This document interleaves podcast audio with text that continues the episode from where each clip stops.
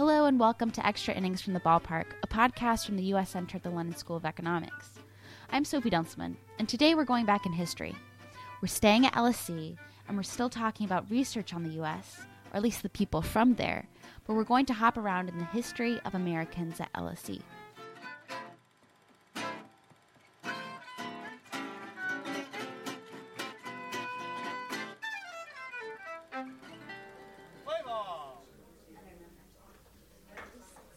Presenting a full lecture from Professor Mick Cox, Professor Emeritus in International Relations and Director of LSE Ideas.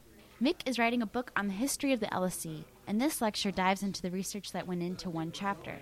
As we'll hear from Professor Cox, the LSE has helped shape the United States, and Americans have helped define the LSE since its foundation in 1895. So Professor Peter Trubowitz, director of the LSE US Center, introduced Mick and his lecture. So the title is The Yanks Are Coming. Of course, what everybody's worried about right now is the Yanks are going. what can I say? Please do. So, so now, without further delay, Professor Mick Cox. Uh, thank, thank you, Peter, for those very kind uh, comments. Um, actually, when I thought up the uh, title for this lecture. The, the Yanks are coming, uh, the LSE in, in the American century, I think, is the subtitle. Little did I suspect that recent events in the United States would be dominating the political debate over here in London and at the LSE. Like most of the complacent experts, with whom I have no doubt been linked, I assumed, though I did have my doubts, that the USA would have its presidential election, and then things would go quiet for a bit. Little did I know. All I can say at this stage is that there is at least one Yank currently living up there at the top of Trump Towers, who may not be beating a path anytime soon to come and provide us here at the LSE with his insights on such matters as the construction of walls, the future of that obsolete organization known as NATO, why Putin may not be such a bad chap after all, or why climate change is really a fantasy. But even if President Trump elect may not be to everybody's taste over here, or indeed over there, um, it's quite clear that the United States and a very large number of Americans clearly do feel at home over here, and particularly at the school since it was first founded back in the late 19th century in the year 1895. It is impossible, in fact, to calculate how many uh, Americans have studied, at least students have studied here, over 120 years. I tried to do a calculation the other day it came to something rough and ready like between 40 to 45,000 who have studied here over that period of time. Um, and they have graced, uh, and sometimes not graced, the school with their presence. But it's certainly been a lot. And they have kept on coming. So much so that the school today, the LSE, I call it the school, the terms are interchangeable, of course, can lay claim to just under 25,000 US alumni, by far and away the biggest alumni group in the world today. So that tells us quite a lot about the length and the depth of that particular relationship ongoing. But as they say, it isn't just uh, numbers alone that makes a difference, although it, of course, significant. The LSE can also look back on a galaxy of star American names who have studied or taught here from John F. Kennedy and his elder brother, Joe Kennedy Jr., who actually did finish his degree, through the great African American Ralph Bunche, who studied anthropology here under Malinowski, who went on to be awarded a Nobel Prize in 1950. Others have come here through the doors of the LSE, or through the gates of the LSE, including, amongst many others, David Rockefeller, who studied here economics in the 1930s before going back to Chicago to do a PhD. Uh, George Soros, who studied here in the late 1940s and the early 1950s under the famous philosopher Karl Popper, and he went on to make a mint, not Popper, George Soros, and of course Paul Volcker, uh, one of the federal chairs we can lay claim to. Although in his memoirs, and indeed in a couple of the biographies of Paul Volcker, the Fed chair, a very effective and important one, of course, in the history of the Fed, he said he wasted his time while he was here. And he got in a Volkswagen and went off to Europe for a good time. So, although he studied here, what he got out of the LSE is still unclear. Nonetheless, as we know, he retains a very fond affection for the school and, and continues to, to work with our friends over in the United States. Nor does the list end there, of course. You can add to that the current head of the Fed, uh, who may not be there for very much longer, uh, Janet Yellen, who lectured here in economics, and indeed, I think met her husband here, who went on to get a Nobel Prize, George Akerlof. You can add Paul Krugman to the list and a whole lot more besides, including, by the way, another famous Kennedy, the one people actually probably don't know about. And this is Justice Anthony Kennedy, who studied here in the late 1950s. Again, his memories of the period here are very amusing. He said he arrived at the school and he found that the political debates going on at the school were rather different to those which he found back in the US. The conservatives were basically the Communist Party, and the radicals were the Trotskyists. And then there were people even beyond that. But he found it all deeply amusing and very informative, and he said he learnt a lot while he was here. And again, he comes back to this relationship with the school time and time uh, again.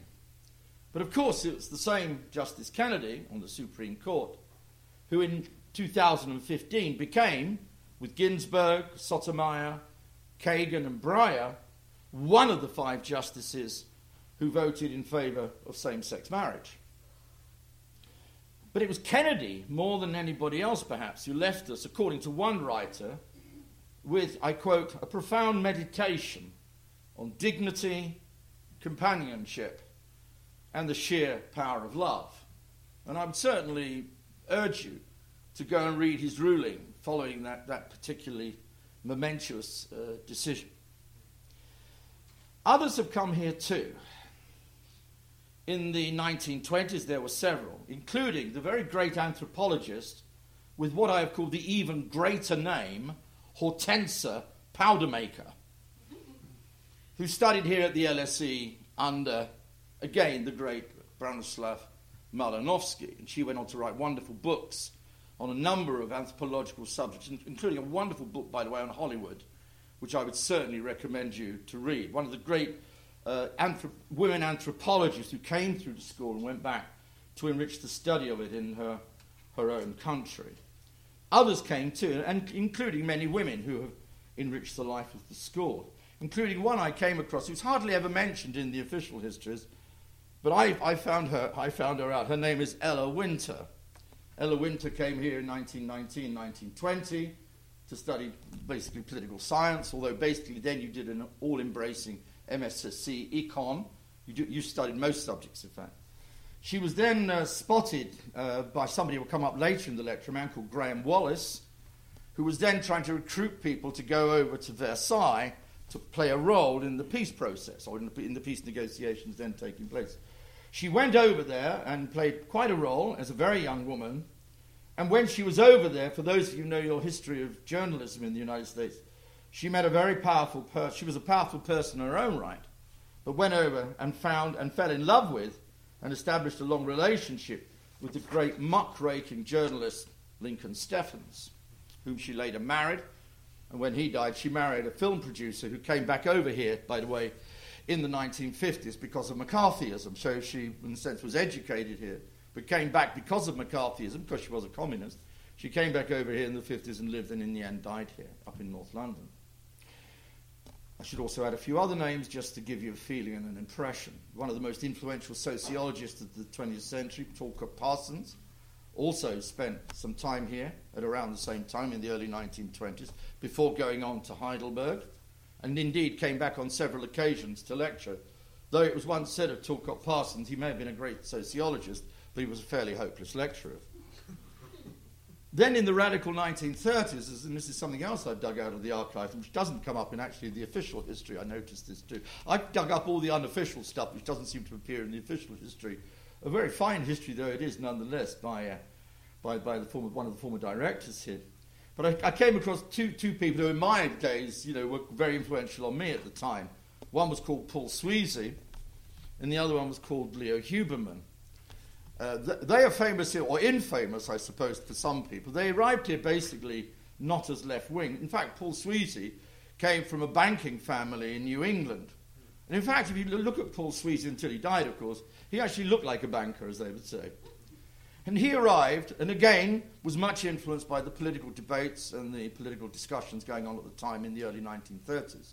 And again, in the 1930s, you can imagine the Great Depression, the five year plans in the Soviet Union, the, the, the, drift and the move to the left, politically and ideologically, here and elsewhere, had a big impact on him. And he was much influenced by a number of lecturers here, including a man I'll also mention later called Harold Laski. But he was handed a copy of Trotsky's History of the Russian Revolution. And he read it and he said, Well, if this is Marxism, I'm a Marxist. And went back to the United States. He said, A Marxist, but an ignorant one. Um, he went on, of course, to study back at Harvard um, and went on to do a PhD. He wrote one of the famous books in the Marxist canon called A Theory of Capitalist Development, uh, which came out in 1942 and was published time and time and time again uh, by Monthly Review Press. And in 90, the late 1940s went on to establish the influential Marxist monthly called Monthly Review. There were other leftists who came here, and they weren't all leftists, but there was one I've come across again. It's a very interesting character. His name, you may never have heard of him, it's called Frank Meyer. Now, if anybody knows the history of neoconservatism and neoconservative ideology in the United States, will know about Frank Meyer. Frank Meyer, however, like a lot of people who moved to the right, and indeed to the neoconservative right during the Cold War and after, particularly after the Vietnam War, and he moved to the right much earlier than that, Frank Meyer was a dedicated member of the communist movement. As, somebody once said, a communist to his bootstraps back then in the, in the 20s and 30s. He started out at Oxford and he arrived here at the LSE. Frank was nothing except dedicated to the cause. Indeed, so dedicated to the cause that he decided he would continue to selling a Marxist newspaper along Houghton Street, which had been banned by the then director of the school. Just to prove, I suppose, how liberal the director was, Frank Meyer got expelled. But 20 years later, the same Frank Meyer, having changed sides ideologically through the 40s and the 50s, as many did, the God that failed, and he changed his mind ideologically for a very important reason. He read a book. Being an intellectual, this is what happens to intellectuals. They're dangerous people. They read and write books. And what was the book that changed his mind so profoundly? A book written by another LSE professor, Hayek. Hayek, who arrived here in 1930 31 in the economics department, in 1944 published, I think, what must be regarded as one of the great influential books of the 20th century. It's called The Road to Serfdom. The Road to Serfdom went down very badly in Britain and indeed was hardly read in Europe. But it went down very well in the United States in the late 1940s, primarily because Reader's Digest serialized it and brought it out in 600,000 copies, a shortened, abbreviated version. This converted Frank to the cause of liberal economics and the market.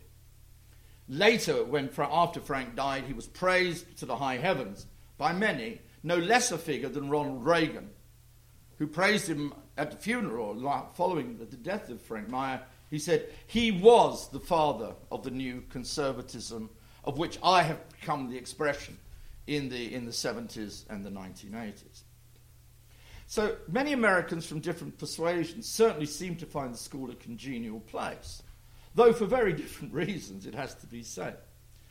Thus, what made the LSE a very special place for Daniel Patrick Moynihan later Senator Moynihan, and US Ambassador to India and the United Nations in the early 1970s, was its conservative political theorist here in the Department of Government in the shape of Michael Oakeshott. Not everybody was a leftist. But this, it seems, is not what made the school the place to be in the 1960s, when a more radical group of American students, influenced by the Students for a Democratic Society and the free speech movement in Berkeley, wended their way across the Atlantic, infused with radicalism and determined to take the, the take the, the radical view over here. Many of them, rather falsely, assumed the school was a bastion of critical radical Marxist thinking. And so a newer generation of Yanks, if you like, fresh from their struggles back home, particularly in California, came here in their droves and made trouble. Indeed, the authorities at the time, particularly Lionel Robbins, who was one of the most influential big beasts of the school for 30, 40 years, and probably the most influential person to have influenced the school, the library is named after him, of course, he regarded the troubles at the LSE as the product of foreign American agitators doing their damnedest to make trouble along Houghton Street. And he says this in his own autobiography. He was most annoyed. Now, one, in, one of these agitators was a certain Paul Hoch, H O C H. He was also expelled for his activities, just like Meyer in the 1930s. There's a kind of tradition of expelling Americans, I suppose. But after having been expelled and sent back to the United States, um, he became really quite a prolific author uh, on the left. Um, he repaid the school in, in richly by writing a polemic against it, entitled ironically, and it was deeply ironic, Academic Freedom in Action, which he wrote in 1970. In this rather well written tract, and Hoch was a good writer, I have to say, you know, you may not agree with him, but he was a damn good writer. He challenged the popular view that the LSE was some hotbed of socialism. Nothing could be further from the truth, he opined. The place was bourgeois, reactionary to the core, with what he called, quote unquote, a time honored connection to racial eugenics, Southern African business, and high finance, for which it had become, quote unquote, the chief apologist in the United Kingdom. Things did calm down, to be sure, after the 60s here, as they did in the United States, but the Americans just kept on coming, including a number of future politicians and writers, a very large sprinkling of successful businessmen and businesswomen, as Peter knows, and more than one or two future government officials, including, by the way, Janet Napolitano, who later ran Homeland Security for a while, and I think now is the president of the University of California. There was another person who came here, perhaps less well known at the time, but became very famous through a film. The film was called Fair Game. Her name was Valerie Plame. She studied uh, international relations. In fact, she did a master's. Uh, Miss Plame went back uh, to Ms. Plame went back to the United States and joined the CIA. And she was quite an effective agent. That is, until her husband started to blow the whistle on President G.W. Bush and what was actually going on in the so called War on Terror. And members of the Bush administration, or at least certain members of them, decided then to expose Ms. Plame. It was quite an extraordinary story. And if you don't believe me, then go and see the film Fair Game. It tells you the story in a rather accurate way, and also she later wrote her reflections on A, being here, and B, what happened to her in, in, in, in those pretty, pretty traumatic years. Some other people studied here, many others who went on to do all sorts of things. Were, I looked actually at the first Obama administration, and not surprisingly, you would say about four re- reasonably serious uh, and influential people in the first Obama administration uh, had studied here at the school. Uh, uh, Orszag was one of them in particular, but others as well, at a kind of mid level, not at the very top, but certainly at a mid level. Um, uh, it also looks like the school may have just bid political farewell to one of its more celebrated sons, Mark Kirk. Senator for Illinois, a moderate Republican who recently lost his seat to a Democrat. One of the very few success stories for the Democrats uh, a few weeks ago. I should, of course, point out finally that LSE also figured and figures in one of the most popular American TV series West Wing. Martin Sheen played President Josiah Bartlet brilliantly well, you will recall. But you may not recall that President Bartlet received his master's and PhD in economics from the London School of Economics. Could one think of a better place for him to have done it? But we're now living in very different times. So I very much doubt whether President elect Trump will be appointing many people from the LSE to his new team. Though it was claimed the other night, and I don't know if you heard this, people, but I definitely heard it, and I was certainly sober. It was claimed the other night by a strong Trump supporter, on, I heard it on the radio, that one of Trump's more influential aides, Steve Bannon, thank you, had to be a decent fellow because he had studied at the London School of Economics. I heard it. I kind of. Really? I should know this. I'm, after all, the historian of the LSE. Why don't I know this? And I have to, I have to confess, this caused me some agitation. But I needn't have worried. Bannon received his master's degree in national security studies from Georgetown University and his MBA from Harvard. So blame George Georgetown and Harvard, not the LSE. Now, all of this, of course, raises the obvious and perhaps more serious question uh, as to why the LSE has appealed to so many different Americans over such a long period of time.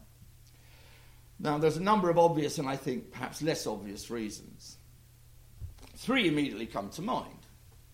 First, it is, fortunately, based in an interesting and important international city. So, coming to the LSE means you come to London, which I think is a very attractive city and now becoming, at least relatively speaking, a rather more cheap one to live in.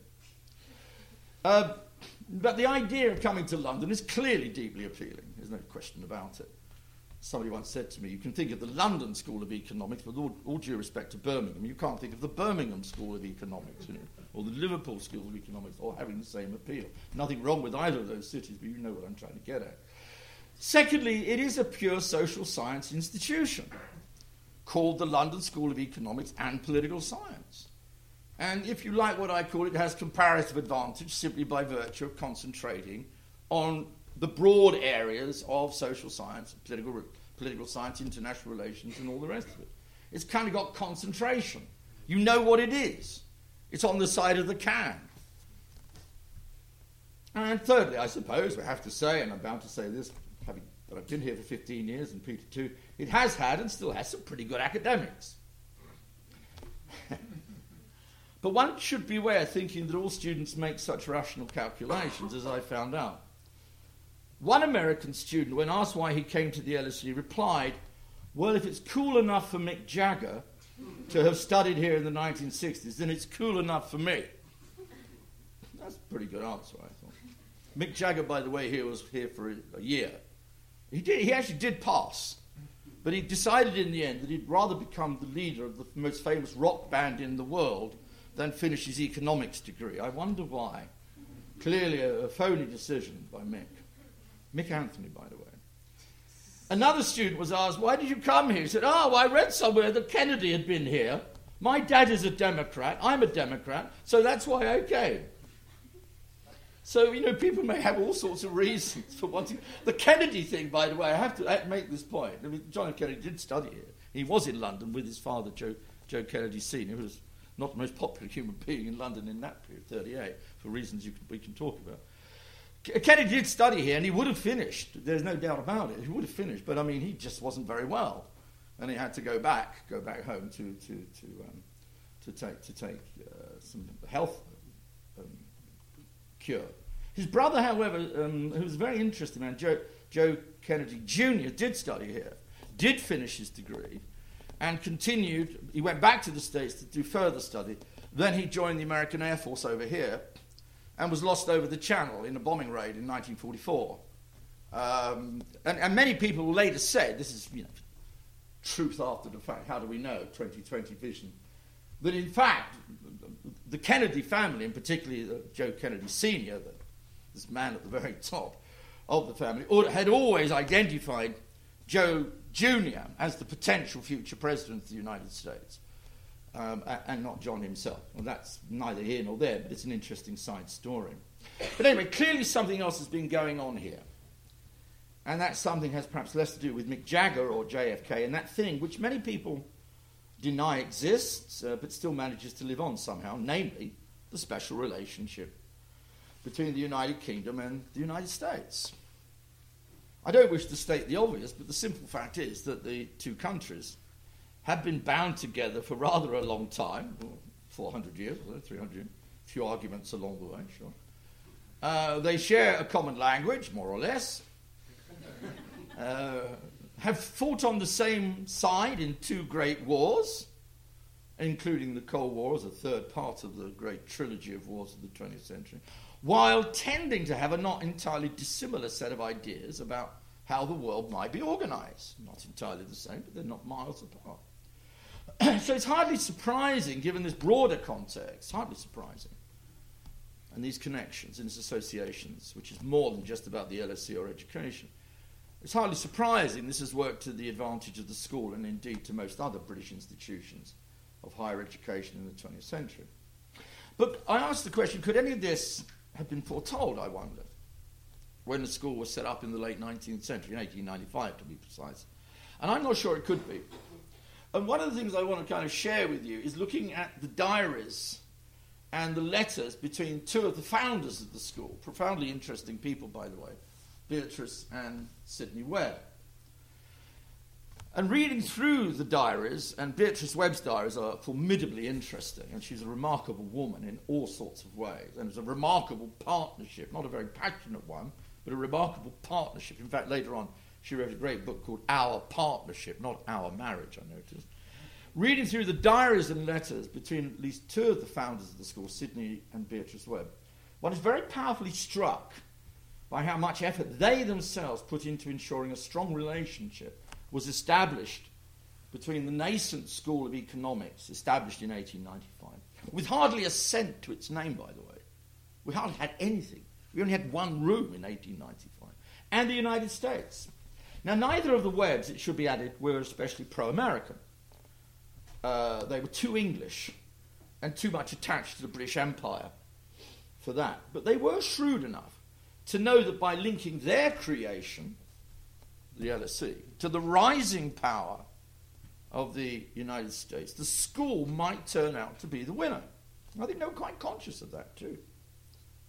Americans, as Beatrice once noted very tartly, and many of her comments are pretty tart in her diaries, Americans might be what she called the least intellectual but the most intelligent of people with a rampant capitalist system of which she thoroughly disapproved, given her own Fabian socialist views. But in her view, and even more that of Sidney, it represented, America represented the wave of the future, just like the LSE itself might do too. Moreover, there was much that could be learned from the US. Beatrice herself made her first visit to the United States with her businessman father in 1873 at the age of 15. She was very precocious. She was clearly impressed by much of what she saw. New York she loved, and Central Park she judged to be so much superior to anything we had back in London. San Francisco impressed her much less, especially its Chinatown, which she saw, and I quote, it's a den of iniquity and vice Travelling southeast, however, she finally arrived at somewhere she'd always wanted to visit, which was called Salt Lake City.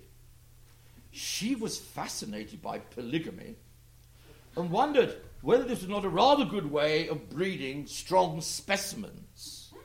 She was a eugenicist, after all. She was, though, completely bowled over by the tabernacle in Salt Lake City. The most wonderful building I've ever seen in my whole life, she declared in her diary. Well, we can debate that. But obviously, if you've seen the tabernacle, it is pretty impressive. But obviously, the US, even on this young woman, had made a powerful impression. It also impressed the young Sidney. When he made his first visit to the US a few years later, they were not yet married, in 1888. By then, Sidney, a dedicated Fabian socialist, well, he said nothing about Central Park and showed no interest in the Mormons, their tabernacle, or polygamy. Religion, architecture, and sex never much interested Sidney. But he was impressed in an English kind of way by what was unfolding at breakneck speed in the rapidly rising power across the Atlantic. He was particularly taken by the quality of some of its universities and what they taught. But interestingly, it was not the old Ivy League universities which impressed him. He was actually deeply unimpressed by some of them. And they reminded him too much of Oxford and Cambridge, which is precisely what the LSE wasn't going to be. Rather, it's what he saw at the research driven institutions, especially, by the way, the MIT. And he said of the Massachusetts Institute of Technology, the economics course there, he noted at the time, is the best I've ever seen. Implication being, this is what we've got to start doing back in Britain, where economics, by the way, was only taught, you know, in a, in a pretty loose and uh, off, off, the hand way, I should say, only in Cambridge. Ten years later, in tandem, now married, a partnership, and three years after having set up the school to teach practical subjects to practical people, the LSE was always a very practical place. The Webbs set off again together on a lengthy tour of the United States from sea to shining sea. Thought I'd throw that in. You know. Sounds good. Their impressions, and their wonderful impressions, we can find in Beatrice's never less than candid diaries and letters. Many things typically appalled her including the great magnate Andrew Carnegie, a reptile, she said. Pittsburgh she abhorred, a veritable hell of a place. She wasn't most much impressed with most American cities. Quote, Many of them are overgrown and ugly, each one more corrupt and misgoverned than the last. She thought the Senate was a joke, and she also was rather not taken with what she called that great American myth and I don't know quite why they believe it, that all men are created equal. Such nonsense. But many things did appeal to her and did not appall her. She was deeply impressed by the personality and intellect of both Theodore Roosevelt, whom she met, and indeed she was deeply impressed too, though for maybe different reasons, by Woodrow Wilson, who was then president of, of, of uh, Princeton. She was also impressed, to be fair, with the condition of the working class in America compared to what existed back in Great Britain. Hardly surprising, given how awful the conditions were in Great Britain in the, in the 1990s. And some of its universities were pretty damn good too, and they visited several. And it was evident to Sidney, at least, and, and indeed to Beatrice as well, that there were great opportunities here for the school back in London. But ever the realist, Sidney knew there was much that still needed to be done. We're back in the late eight, 1990s, you see, long before the school has really taken off to any real degree. The school, he says, basically doesn't have any status in the US. It's too young, it's too small, it's too ill endowed. It doesn't even have degrees. Moreover, if American universities and American students looked anywhere abroad at the time, and we need to remember it, it was not to England but to Germany. This is where science was done. This is where real higher education, in Sidney's view, really had made a big difference to the economic development of Germany. Sidney was clear. We have to try and attract those good Americans who were going to Germany and bring them here. And the teaching of the social sciences, therefore, would have to be put on a thoroughly professional foundation. The LSE, through the University of London, would have to offer proper degrees and not just certificates. Indeed, no American student will come here, he argued, until they can get a proper degree and indeed a PhD, which they couldn't do at the time.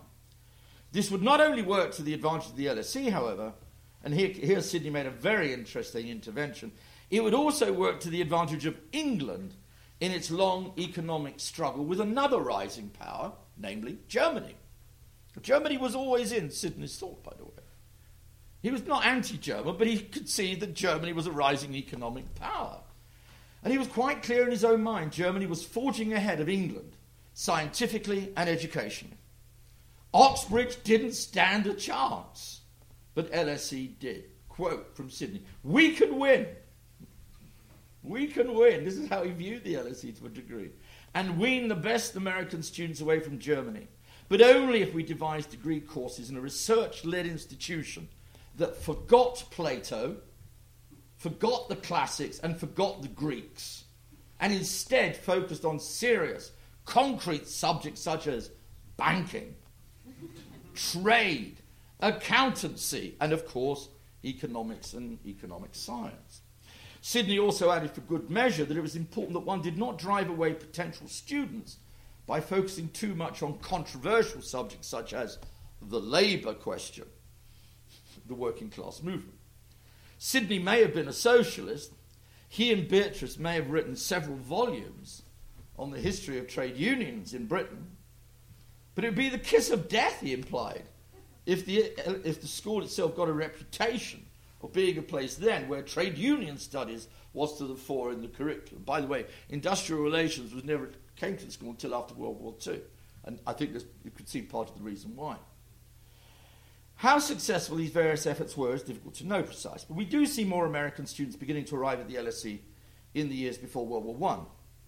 Indeed, just over a decade after their famous 1898 visit, we find one LSE student writing in the LSE magazine, it's a student magazine called Clare Market Review. And he said, after having done a recent trip to the United States, that it was interesting to find what a high place in the estimation of American students was occupied by the LSE, by its professors and by the works, which have been written by those connected to the school. And that's, that's 1911. It would seem, therefore, as if Sidney's grand design, and I think it was that, based on much of the experiences he derived from the United States, might be bearing fruit. But it wasn't the school alone that did the heavy lifting. Rather, it was the coming of war in 1914.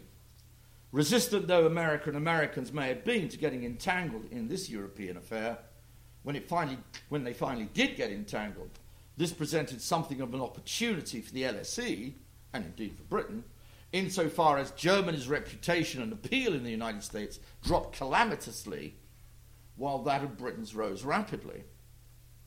Not many Americans after World War I were likely to be attracted to a Germany against whom they'd just fought a war. On the other hand, Anglo American cooperation, in the form of ever deeper financial ties between New York and the City of London, personal relations, think Downton Abbey, and intellectual links such as that existed and were created at Chatham House in 1920 as an Anglo American uh, think tank, all began to take off and indeed, I think, therefore, bore fruit here. In fact, 200 American servicemen spent a year here after the war because they couldn't get back home and they did, did a period of studies here. Again, it was indicative of the shape of things to come. But the war did have a major downside, apart from the fact it killed millions of people, obviously. It had left Britain and the school in a dire situation economically. Something the incoming LSE director, William Beveridge, found out when he took over in 1919. We haven't got much money. Things did not look good, but help was soon at hand in the shape of one of the great American institutions, the Rockefeller Foundation.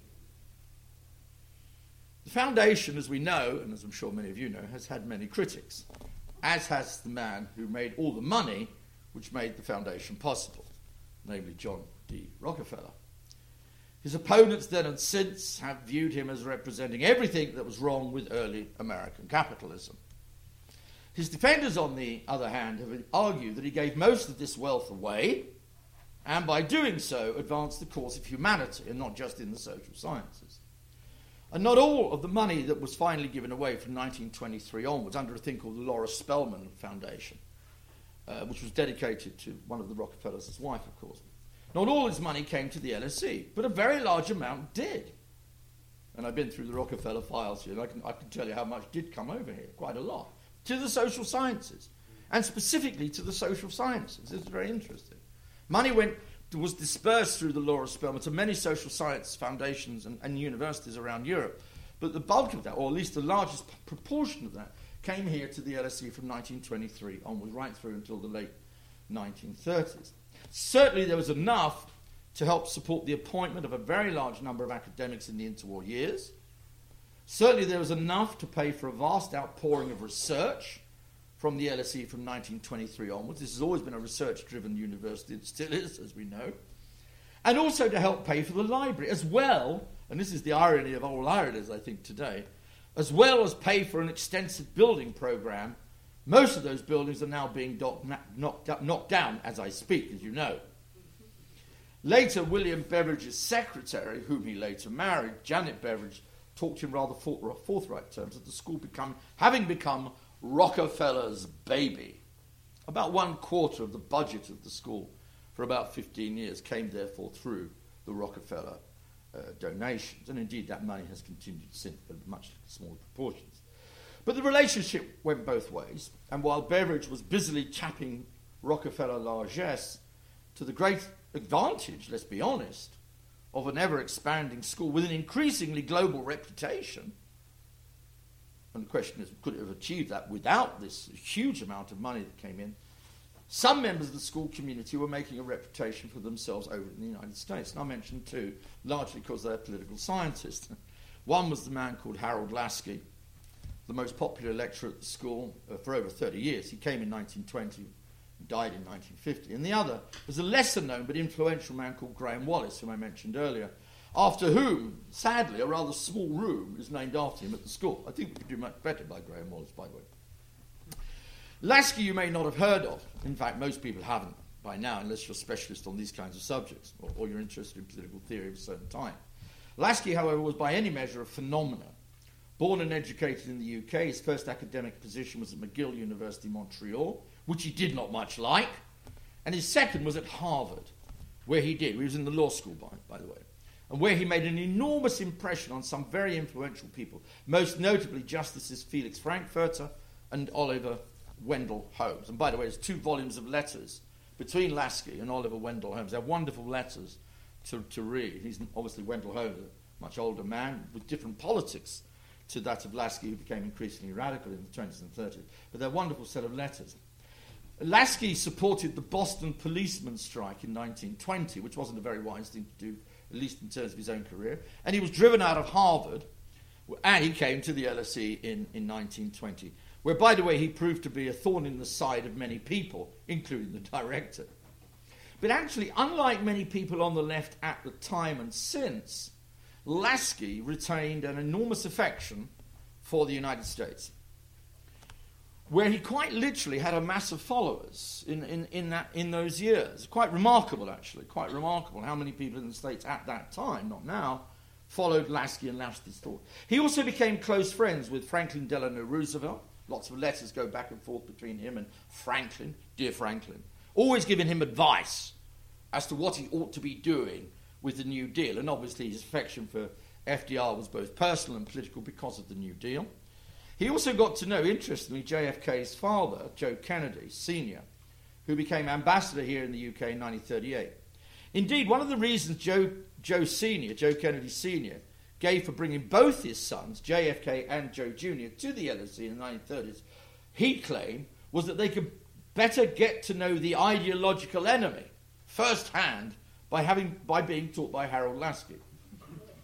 Uh, pretty wise, pretty shrewd. Laski, even Laski, of course, had no problem giving advice to everybody. I mean, he, he loved important people, and he thought they loved him too, and some of them actually did. But he even advised. This is a wonderful little thing I've come across. He even advised Joe Kennedy Senior, the old man, the ambassador. He came to he came to Laski. He said, "Look, my son JFK has written a book while England slept. What do you think of it?" Laski looked at it, turned it over, and said, Oh, it's terrible. Don't bother to publish it. Well, John F. Kennedy did publish the book. It was his first. While England Slept, published in 1940. He said it's not up to scratch. Well, that's Laski for you. If Laski, for many Americans in the years before his death in 1950, was the public face of the LSE, by the way, he even got the journalist Ed Murrow to endorse one of his books. And by the way, the Laski name comes up in that Ed Murrow film, quite interestingly. Uh, actually, they tried to bla- they, they tried to blackball Ed Murrow, as you know, during the McCarthyite period. And one of the things they used against Ed Murrow was the fact that he knew Laski, and he'd written an endorsement or an introduction to one of Laski's books on the United States. Now, that, that was Laski, but Graham Wallas was the quiet voice who almost single-handedly pioneered the entirely new discipline. And this again was something that you know, one discovers when you do research. That's one of the great things about doing research you find out new things. And what I discovered that basically Wallas, but many others, but Wallas in particular, from here and given his own views about the role of psychology, the role of the irrational, he wrote a book, by the way, called Human Nature, which is an interesting book, even should be read now. He actually more or less forged and created the new discipline of political psychology. And carried the message across the Atlantic through his numerous lecture tours and his writings. In fact, it was through Wallas that the Rockefeller Foundation first made contact with the school. And by the way, it was no less a figure than the great Walter Lippmann, who later said of Wallas, following, Wallas, uh, following Graham Wallas's early death in 1932, that he was the greatest teacher he had ever had, who altered decisively, quote, the course of Anglo American thinking on political ideas. Interestingly, Lippmann's major work, The Good Society, published in 1937, owed some part of its inspiration to Wallas's own 1914 study, The Great Society, a psychological analysis, written on the eve of war. Now, to bring all this to a conclusion, this you might say is the past, that was then, now is now. Perfectly fair observation. Yet I'd want to say that the links remain, the connections endure, and the cross fertilization across the Atlantic between the school and the US goes on.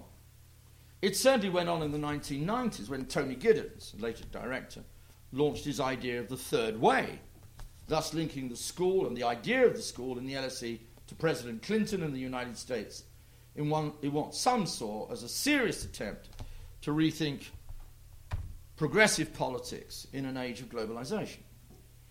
It looked like it was still in good shape too when Chris, Christopher Pissarides was awarded a Nobel Prize in Economics back in 2010 for work he did with two other economists, Peter Diamond and Dale Mortenson, both Americans. And dare I say here tonight, has been given another shot in the arm with the appointment of, of an American called Peter Trubowitz, who has done such a fine job, and I mean this, in establishing a world class US centre here at the LSE. And the students keep coming. About 900 every year on regular courses, and another thousand or so more on summer school. And I'm glad I can say this from my script. I'm also doing my bit, teaching a wonderful group of students from the University of California, Davis, all about the ins and outs of European politics in an age of Brexit. And many of them are sitting there. So thank you for coming along tonight. Yet, as another Nobel Prize winner has put it, and I mean Bob Dylan, the times they are changing. and as anybody familiar with the school must by now be aware, there is another place in the world which is on the rise right now in the shape of Asia as a region and China as a country. Nearly one third of our students today come from there. There is also another equally vital region with which the LSE has had a very special relationship over its long history, namely Europe and the European Union. And if the current British government fails in its negotiations with our European partners over the next two or three years, that special relationship could very easily be put at risk. And finally, I return to where I begin with who else? Trump. How will this impact on our relationship? The kind of thing you hinted at at the very beginning, Peter. How will this impact on our relationship with the United States? Well, we can only wait and see. I suppose with the pound tanking and going down by 15%, and most Americans being more deeply opposed to Trump than any other incoming president I can ever remember in my lifetime, and I go back quite a long way, we could well see applications from the United States shooting up Maybe some will even be claiming political asylum. Every cloud, we are told, Peter, has a silver lining. And perhaps this may be one time when that rather tired old cliche turns out to be true. We shall see. But if they do come in whatever number, one thing they can be sure the LSE now, as before, will be happy to welcome them. And so continue that connection successfully launched by our founders well over 120 years ago, when Britain still had an empire and America was the new kid on the block searching for a role, but already endowed with wealth and talent in abundance, which the LSE has tapped into, benefiting itself, no doubt about that, but enriching the United States in so many ways too. This has been, it remains a special relationship, and it has worked. Let us hope it continues to do so as we move forward into another troubled century. Thank you very much for listening.